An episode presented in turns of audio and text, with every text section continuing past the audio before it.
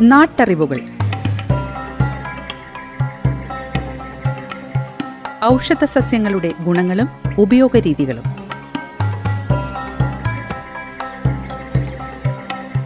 നിർവഹണം സിന്ധു ജസ്റ്റിൻ. വിവരങ്ങൾ പങ്കുവയ്ക്കുന്നത് സെയിന്റ് ജോൺസ് മെഡിക്കൽ കോളേജിലെ ഗസ് ഫാക്കൽറ്റിയും ഛായയുടെ പച്ചുമരുന്ന് കൺസൾട്ടന്റുമായ ഫാദർ ജോസഫ് ചിറ്റൂർ.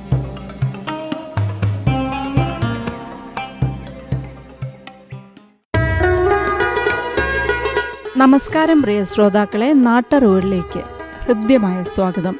ഇന്നത്തെ നാട്ടറിവുകളിൽ ത്രികോൽപ്പക്കൊന്നയുടെ ഔഷധ ഗുണങ്ങളെക്കുറിച്ച് മനസ്സിലാക്കാം.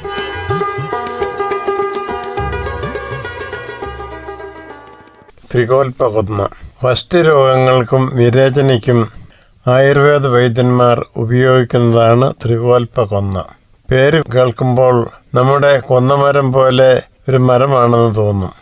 എന്നാൽ ഇത് ഒരു വള്ളിച്ചെടിയാണ്. ഇത് ധാരാളമായി വളരുന്നത് ഗോദാവരി നദിയുടെ തീരങ്ങളിലും കൂടാതെ ആന്ധ്ര കർണാടക ഈ പ്രദേശങ്ങളിലുമാണ്. ഇതിന്റെ പൂവ് അഴകുള്ളതാണ്.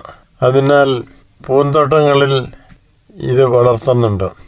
ഒരു ബഹുവർഷിയായ വെള്ളിച്ചെടി ഇലകൾ ദീർഘവൃത്താകാരത്തിലിരിക്കുന്നു. അല്പം നീണ്ട മുനയുള്ളതാണ്. ഇലകൾക്ക് അഞ്ച് സെന്റിമീറ്റർ നീളവും എട്ട് സെന്റിമീറ്റർ മൂന്ന് സെന്റിമീറ്റർ വീതിയും കാണും. ഇലയുടെ ഇരുവശങ്ങളിലും ചെറിയ രോമങ്ങളുണ്ട്. കുലയിൽ മൂന്ന് നാല് പുഷ്പങ്ങളുള്ളതായി കാണുന്നു. വൃത്താകാരമായിട്ടുള്ള അത് അഞ്ച് ദളങ്ങൾ ആയി നിൽക്കുന്നു. ഫലം ഉരുണ്ട കാപ്സ്യൂളാണ്. ഔഷധ ഗുണങ്ങൾ. കുഷ്ഠം പിത്തം ഇവ കുറയ്ക്കുന്നു. എന്നാൽ വാദം വർദ്ധിപ്പിക്കുകയും കഫവും നീരും ശമിപ്പിക്കുകയും ചെയ്യുന്നു. ഔഷധ പ്രയോഗങ്ങൾ.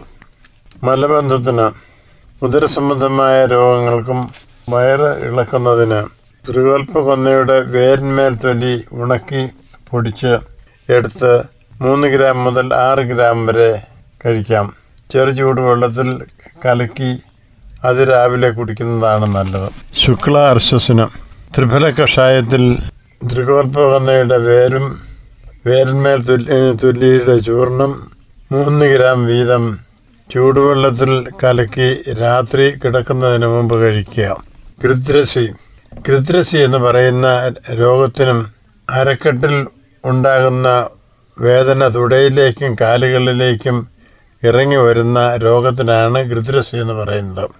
ത്രികോൽപ്പ വന്നയുടെ വേരിന്മേൽ തൊലി ഉണക്കിപ്പൊടിച്ച് ഒരു ഗ്രാം എടുത്ത് പത്ത് ഗ്രാം പശുവിൻ നെയ്യിൽ ചേർത്ത് ദിവസവും രണ്ടു നേരം കഴിക്കാം. വളരെ ഫലപ്രദമാണ്. നാട്ടറിവുകൾ. ഔഷധ സസ്യങ്ങളുടെ ഗുണങ്ങളും ഉപയോഗരീതികളും.